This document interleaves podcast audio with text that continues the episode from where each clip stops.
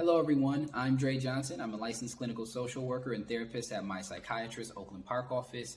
Today, I want to talk a little bit about collective trauma and how that manifests for men.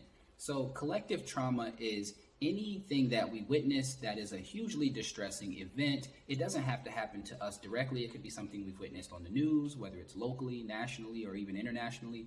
A couple examples could be 9 11. Um, we've all faced some collective trauma around 9 11 or the mass shootings that are happening across the country right now. We've all faced some collective trauma and huge emotional distress off of witnessing something so traumatic. What can we do about it? I think the first step is self care. Self care is taking care of ourselves.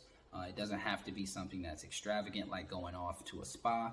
You could, right there at your home, read a book, watch a funny video, go for a walk women? How can you help men with uh, collective trauma? I think supporting them and normalizing their feelings and even helping connect them to uh, a psychiatrist or a therapist, such as the wonderful ones we have at My Psychiatrist. If you don't have one or you want more information, please go to www.mypsychiatrist.com or you can find us on Facebook, YouTube, or Instagram. We'd love to hear from you. Take care.